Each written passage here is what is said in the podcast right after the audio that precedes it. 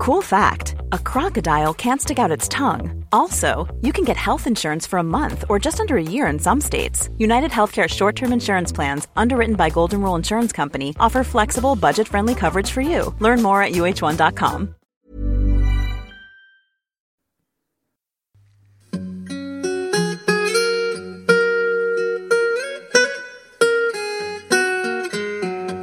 Hello, and welcome back to the History of England, episode 142 Greatest Man or Monster? What can I say, everyone? It's an emotional moment. I realised while I was away that without the podcast, my life lacked a purpose, a focus. Who am I? What is my identity? Until this moment when all is reconciled and made whole once more. I exaggerate a little, for effect, obviously, but it is remarkably good to get back in front of the microphone once again. So let's start the service with notices, shall we? On occasion in the past, but in fact increasingly rarely, I recommended an audiobook, courtesy of Audible. I can recommend Audible from personal experience. It's so much more affordable than CD, and there's a massive range. And you can get a free audiobook on a 30 day trial or discounted membership when you follow the link from my website, thehistoryofengland.com. This week, given that we're moving on to Henry V, I suppose I can but recommend my old A level play, Henry V, by that bloke. What's his name? This is an audio recording with Timothy West, so I hope it's good. And it's the full thing before I took that most undeserved and frankly outrageous gratuitous holiday, we had got to the end of Henry IV, and therefore arrived at a period where the next two monarchs each have a claim to be on the one hand the greatest monarch of England, Henry V, or the very worst, Henry VI. So today we're going to kick off with Henry V and have a look at his reputation in history and what the lad was like. We should start, of course, by kneeling at the shrine of the ultimate authoritative histories, a shrine accompanied by two weighty and hallowed tomes. 1066 and All That by Sellar and Yeatman, and The Ladybird Kings and Queens of England, 1968 edition.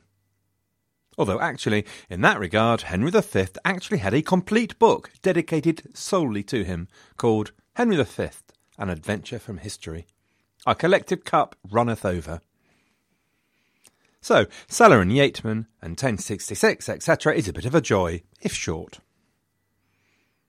On the death of Henry IV, Part 2, his son Prince Hal, who had won all English hearts by his youthful pranks, such as trying on the crown while his father lay dying, determined to justify public expectation by becoming the ideal English king. It ends with he then displaced the Dolphin as ruler of Anjou, Menjou, Pelou, Maine, Touraine again and again, and realizing he was now too famous to live long, expired at the ideal moment. Actually, this is a good point. Unlike Edward III, who really lived a bit too long for an unblemished reputation, Henry made sure he popped his clogs before reality caught up with him. And so to the Ladybird Kings and Queens of England. The one pager says Henry was a popular king, although he persecuted those who did not accept the teachings of the Catholic Church. He enlarged the navy and made England strong at sea and on land. Which is an illuminating comment, saying as much about English conceits as it does about Henry V. It's the first soupçon of the association of England's national characteristics with dissent and Protestantism. It's the first sign of the idealisation of the Navy in English history. The longer book is even more illuminating. At the start it says, When Henry V was a boy, it was said of him that he was so swift a runner that he could give chase to a deer and catch the fleetest of the herd. That is written in an old book. It may not be quite true, because a deer can run very fast indeed. How lovely. Just in case we didn't get the concept of exaggeration, which is, after all, every schoolchild's favourite literary technique alongside sarcasm. In that book, by the way, are pictures I can remember to this day, fantastic dynamic pictures that are the real triumph of the whole series. Anyway, it ends with a pretty standard interpretation of him. Henry was buried in Westminster Abbey in 1422. His shield, helmet, and saddle still hang above his tomb, a fitting tribute to a great soldier. But Henry was more than that. He was a wise and just ruler. So, are we getting the picture? A bit of a dude. And there's going to be a lot more of that. But before I launch off, there is an argument though it'll take many centuries to appear that Henry was massively successful, yes, but also something of a monster. Where does firm governance tip into tyranny? Where does decisiveness become brutality? But anyway, the national high opinion of Henry V goes back very much to Henry's contemporaries, which gives us a chance to talk about the main chroniclers of the period. And basically, they are relentlessly positive very often entertaining, and all to be treated with caution. But then what historical source is not to be treated so? Let's kick off with Gesta Henrici Quinti, or The Deeds of Henry V, written possibly by some royal chaplain, or at least someone who was with his boss the king at Agincourt. It's written sometime between November 1416 and July 1417, so it's pleasantly contemporary, but its very immediacy and its approach suggests that it's some kind of propaganda. By approach, I mean its utter conviction that Henry was entirely justified in invading France, and that the Lollards were hideous and evil heretics, and their leader, John Oldcastle, a, quote, man of bloody and unheard of treachery. Your chronicler was not above casually embroidering the truth to add a bit of dramatic tension to the proceedings, and why not? After all, what is the truth, ladies and gentlemen? What really is the truth but a relative construct? Anyway, next, Thomas Elmham, a monk and churchman, wrote Liber Metricus de Henrico Quinto, just a year after the Gesta, which simply aims to big up Henry's government, essentially. And the official image was then further confirmed when Henry's brother Humphrey, Humph to his friends, commissioned an official history by an Italian humanist called Tito Livio and the book was called The Vita Henrici Quinti, The Life of Henry V. So, hands up who thinks an official history is going to go for a revisionist, hard hitting, myth busting expose. Well, quite. So, we've had the Vita, we've had the Gesta, and so enter the Vita et Gesta, Henrici Quinti, written before 1421. And hey, here's another tract extolling the virtues of the king and dissing the French for their manifold iniquities. Quelle surprise. A hundred years later, and the English chroniclers were still at it. The anonymous chronicle called First English Life of Henry V followed a by now honoured and well trodden path of extorting the latest king, in this case Henry VII, to emulate the glorious Henry V in his piety and valour, or, in the words of the chronicler, his great wisdom and discretion in all his acts. While all this was going on with monkey types tripping over their habits to sing Henry's praises, the original gnarled monk was still going strong, our very own Thomas of Walsingham. Thomas was very well connected, and most historians I have read clearly admire his work. But there's nothing radical about the lad. He's anti French, anti heretic, and pro Lancastrian, and Henry V is the man. He did not leave his like upon earth among Christian kings or princes. And the most magnificent and illustrious. These were Thomas's judgments. Another chronicler we've heard a lot of, Adam of Usk, was by this stage, although still alive, elderly, and removed from the centre of events. The Brute, another chronicle we've heard from before, is relentlessly patriotic. And so that's that. As far as the English contemporaries are concerned, Henry V is a hero, warrior, prince, man of God. But I can see at least one of you has spotted the obvious flaw. These are all English commentators. And presumably therefore deeply, deeply biased, and indeed open to influence from such a powerful king. You might remember that while I consider Alfred the greatest of English kings, I'm also aware that I am a victim of the propaganda that is Asser and the Anglo Saxon Chronicle. So, surely the French chroniclers will put us right and provide a counterbalance to that relentless praise. And true enough, there is a bit of that. A tyrant and a persecutor, thunders one.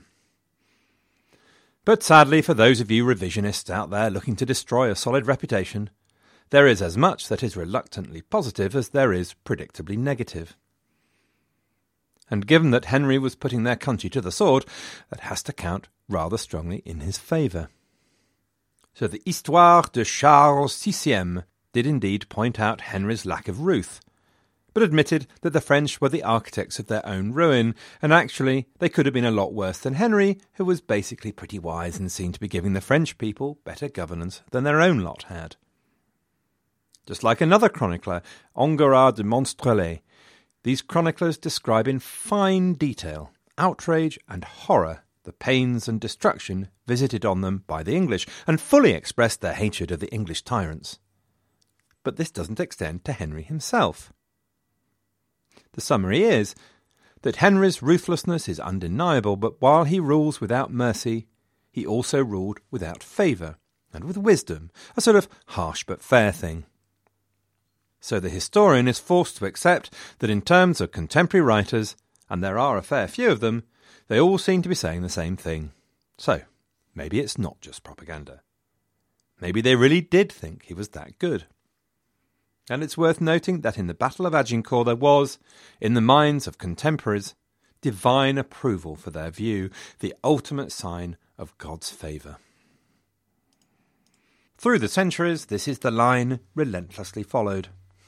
Holinshed and Shakespeare, of course, we know very well.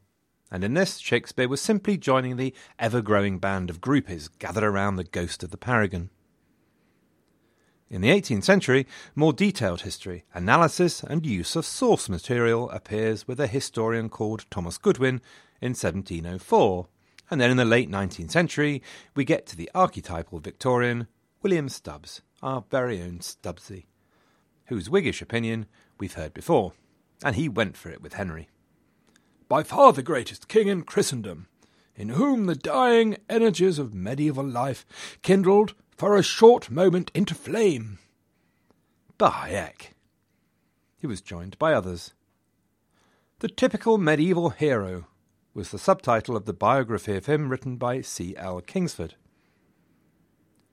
but of modern historians it was K.B. Macfarlane, the hugely influential Oxford historian who set the tone. In a famous article of 1972, Macfarlane didn't hold back. Henry, he said, was superlatively gifted. By the end of his rule, he had transformed the spirit of his own people and become the arbiter of Christian Europe, dwarfing emperor and pope. And in summary, Henry was no less than the greatest man that ever ruled England. Other historians have consistently, to this current day, continued and expanded that theme. Maurice Keen stressed that Henry's qualities were absolutely in line with those valued by his contemporaries, and it's a crucial point, is it not? The medieval peasant or monk or lord on the Clapham omnibus didn't give a tinker's curse about a lot of stuff us modern folk worry about. They wanted a strong king, chivalrous, pious, devoted to justice. And that's exactly what they got in Henry. I'm going to introduce a chap called John Gower to you here. Some of you may know him already, and I may have introduced him to you before. He's a poet, a sort of contemporary of Chaucer. I'm not sure he's in any modern GCSE or A level curriculum these days, but he was when I was a lad, and I am telling you, if you think Chaucer tortured small boys at school, he was Tom Clancy in comparison to John Gower. One sight of his poems had the same impact on me as the spindle had on Sleeping Beauty, plus some. However, more intelligent and sensitive people than I obviously think he's great. His big gig was Confessio Amantis, the lover's confession, and apparently it's jolly good. Although, funnily enough, there was a 19th century critic called James Russell Lowell who, because of his comment, I now love as a brother, because he wrote that Gower, quote, raised tediousness to the precision of science. Hear, hear, Jimmy baby, hear, hear. But anyway, this delightful poet was very clear about what a king should be and do. And he's usefully representative of the view of medieval man, and it's super important that we never forget that our modern, Western, liberal, egalitarian, and pluralistic view is alien to the world medieval. Gower and indeed other commentators were clear all hopes of salvation and the health of a people rested foursquare on the ruler's shoulders. Gower wrote, Where a virtuous king does not rule, the people are unsound and lack good morals. I'm sorry, I am once again labouring the point that context is everything. A medieval king was an expression of perfect knighthood and chivalry. As such, he was expected to be obedient to God, to pursue unbending justice to his people, distribute largesse. Knighthood was a warrior caste. Peace sprung from success at war or entailed weakness, and there really wasn't much ground in between. So, for Maurice Keen, Henry's destructive wars of conquest were a record of enormous achievement. For him, Henry was a medieval model, pious, brave, firm in delivering justice, and through his wars gave England a unity of purpose they had lacked up until now.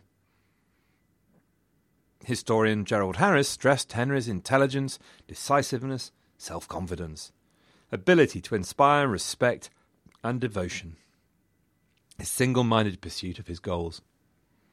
And then finally, Anne Curry described him as the golden boy. For every bad thing to say about Henry, Curry claims there are dozens of good things you can say. All of this sounds, in the way, a little bit dull. Where is the controversy? Where's the debate? Where's the uncertainty we like to have about good king, bad king, so that we can write angry posts on the interweb?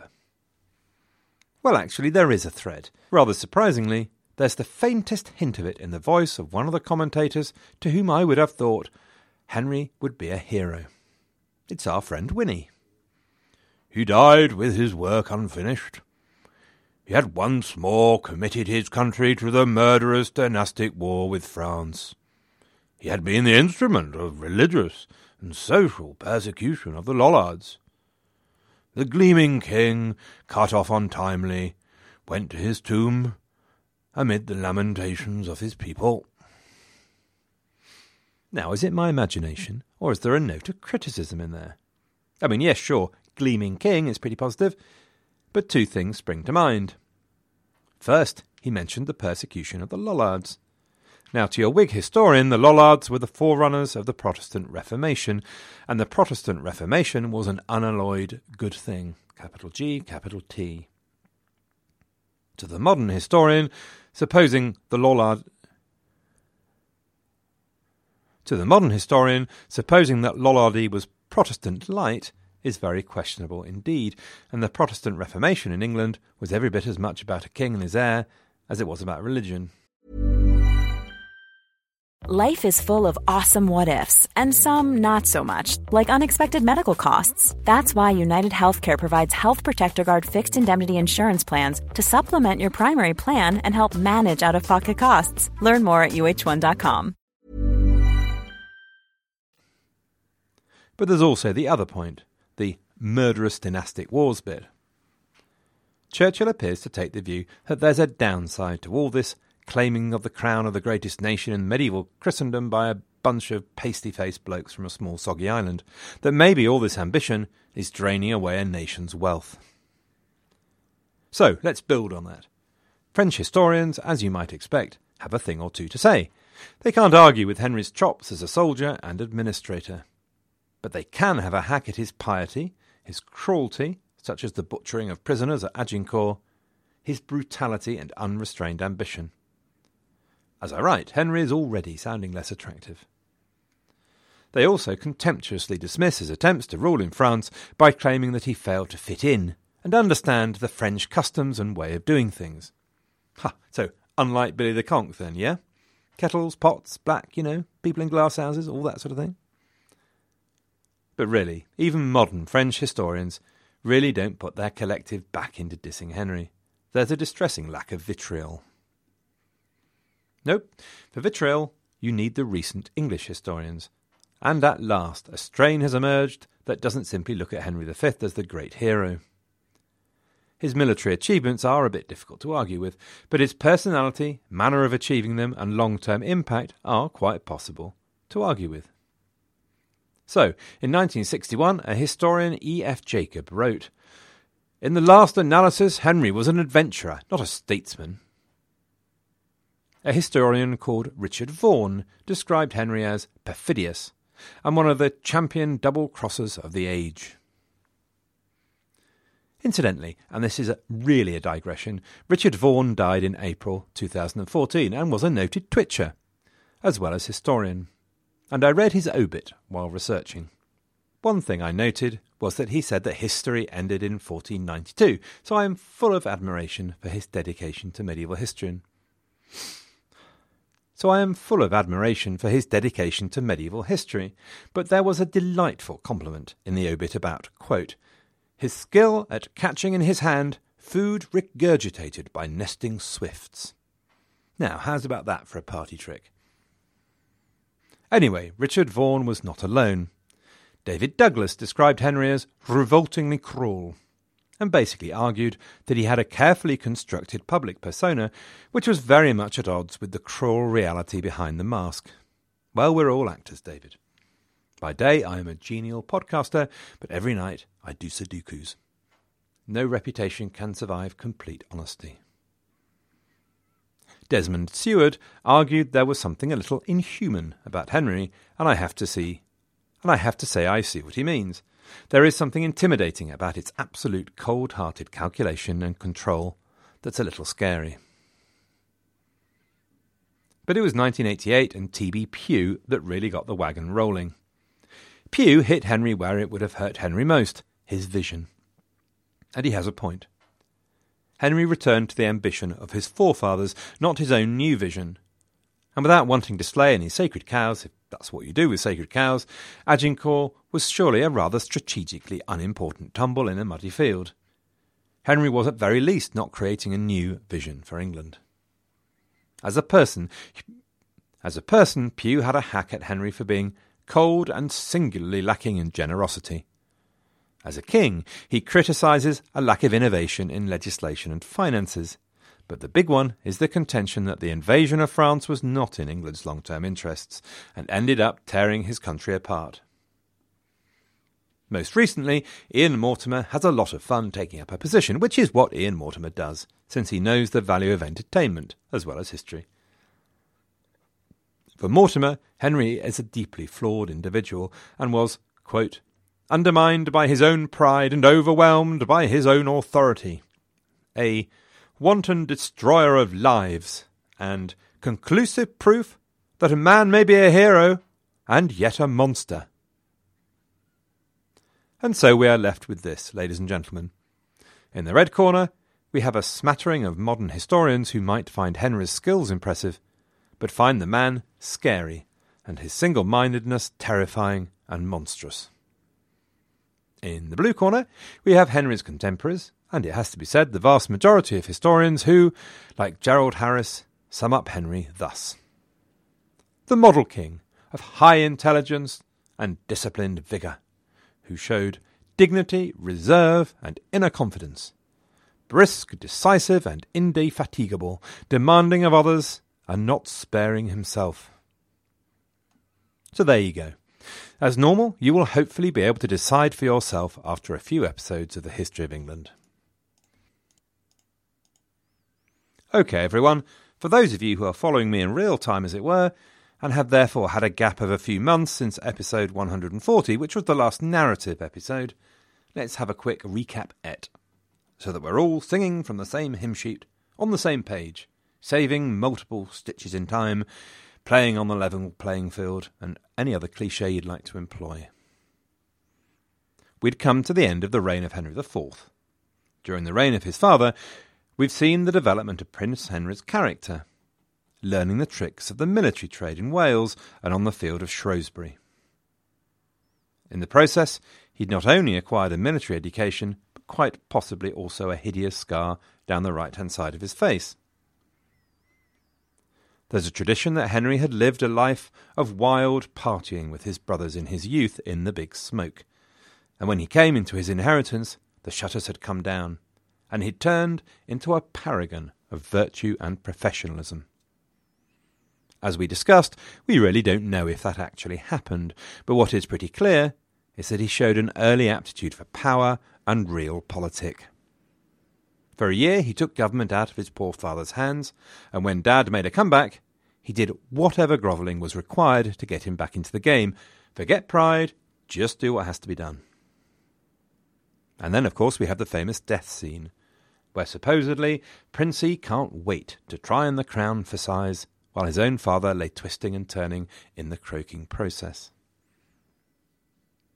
The physical description of Henry comes down to us as a bit of disparity between inputs and outputs.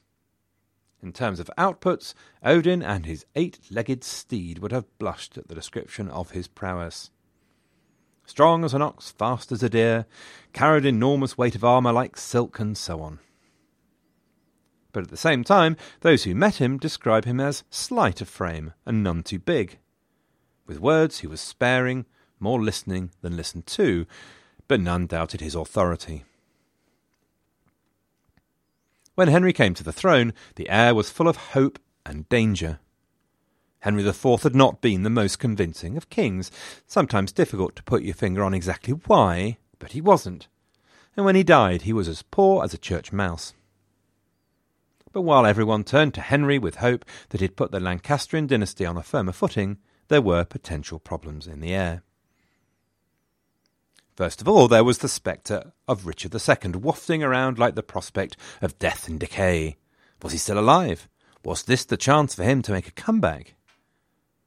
Then there were the lords that Bolingbroke had stamped on in the Epiphany Rising of 1400, early on in Henry IV's reign. The Huntingdon family, the Salisburys, the Oxfords.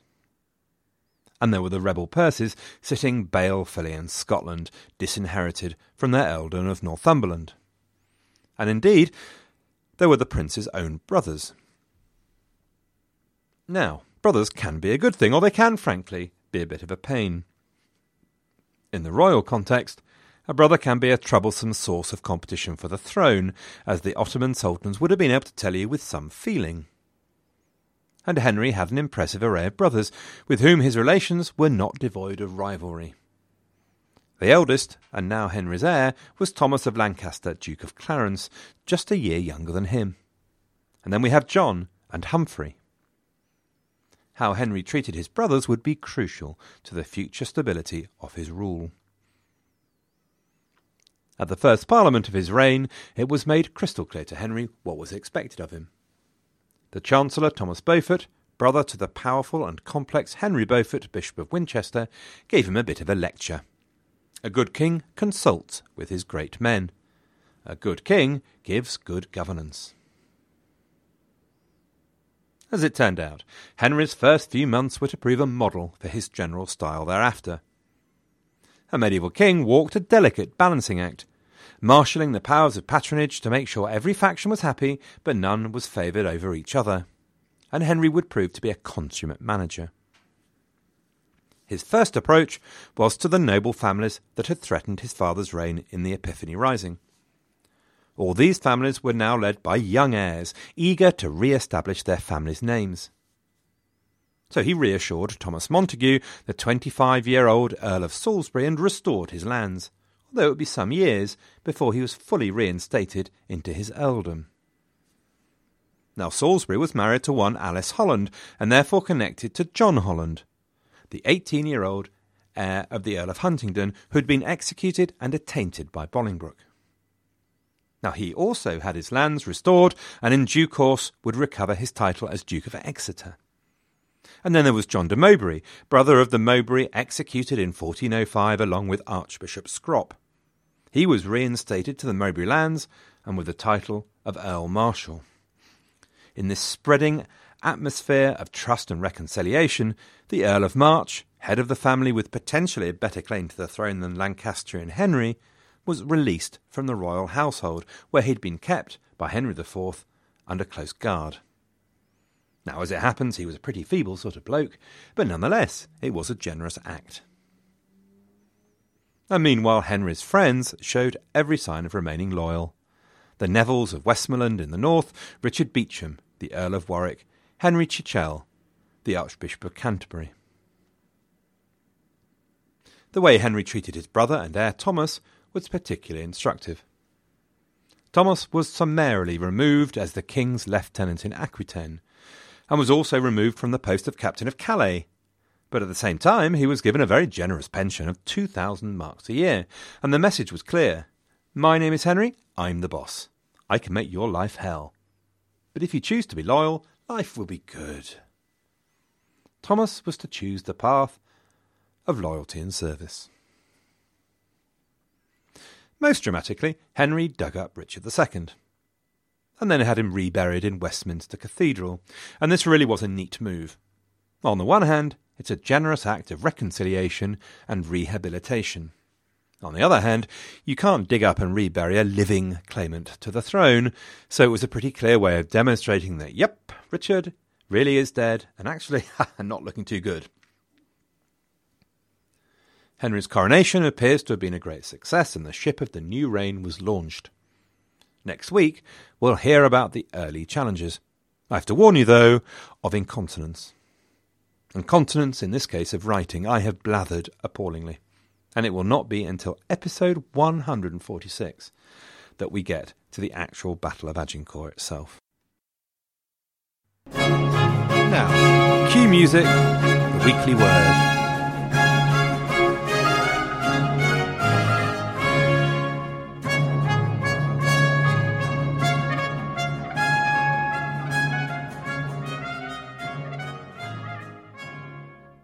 Now, what I thought would happen when I was away on a holiday was that I would think of a whole load of really cool and fruity ideas that would transform the podcast forever and turn me into a household name on a par with Toilet Duck.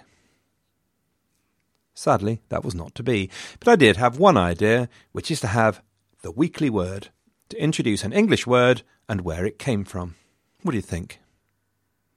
I'm not going to do this every week by any means, but the every so often word didn't alliterate, nor did whenever I feel like it word.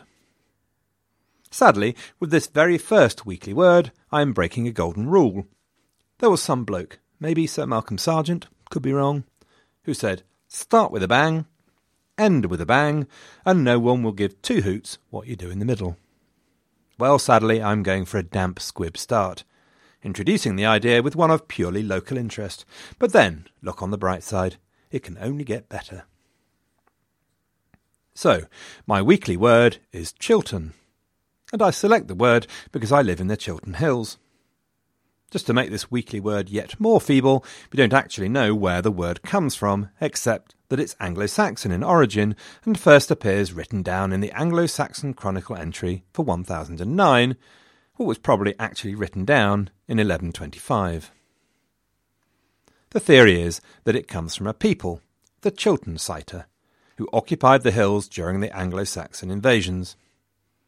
So, why am I telling you this? Well, it's one of those rather cute wrinkles, or irritating wrinkles, depending on your point of view, of British parliamentary life. The wrinkle is what a Member of Parliament means when they say they're applying to the Chiltern Hundreds. There are eight hundreds in the Chiltern Hills, five in Oxfordshire, and three in Buckinghamshire. Hands up who doesn't know what a hundred is. OK, you lot go and sit at the back. We've covered this before. A hundred is an Anglo Saxon unit of local government, a place where a court would meet and men would muster for war back in the good old days of yore when men were men and all that sort of thing. OK, so back to the wrinkle. The Chiltern Hills are now pretty well heeled commuter land, in striking distance of London, a place of pretty villages and lovely walks along the chalk, scarp face, and downs. But this is a relatively recent development. The Chilterns' relatively poor soil and hilly terrain meant it used to be the home of villains, thieves, and brigands. So, the Crown used to appoint a steward and a bailiff directly to keep the law and order, rather than trusting local families and the sheriff. By the 18th century, the need for this post had died away. It became a sinecure, effectively, a job with a salary but no work to do. So it became a way of distributing patronage, a wage for a job that basically didn't exist to a royal chump. Now, officially, no MP is allowed to resign from Parliament. Bet you didn't know that, since clearly they're at it all the time, resigning away for England. So, what your retiring MP does is apply for the stewardship of the Chiltern Hundreds. Now, all these days it's basically a fictitious post. Officially, there is a wage attached to it. And if an MP has an office of profit from the Crown, they are required to resign from Parliament and seek re election. Still with me? So, if an MP wants to resign from Parliament, they apply for the stewardship of the Chiltern Hundreds, which allows them to resign from Parliament, and then they duly resign from stewardship, and they're out. Your attitude to this completely barking mad procedure will probably tell you a lot about your attitude to tradition. I will leave you alone to consider that with your conscience.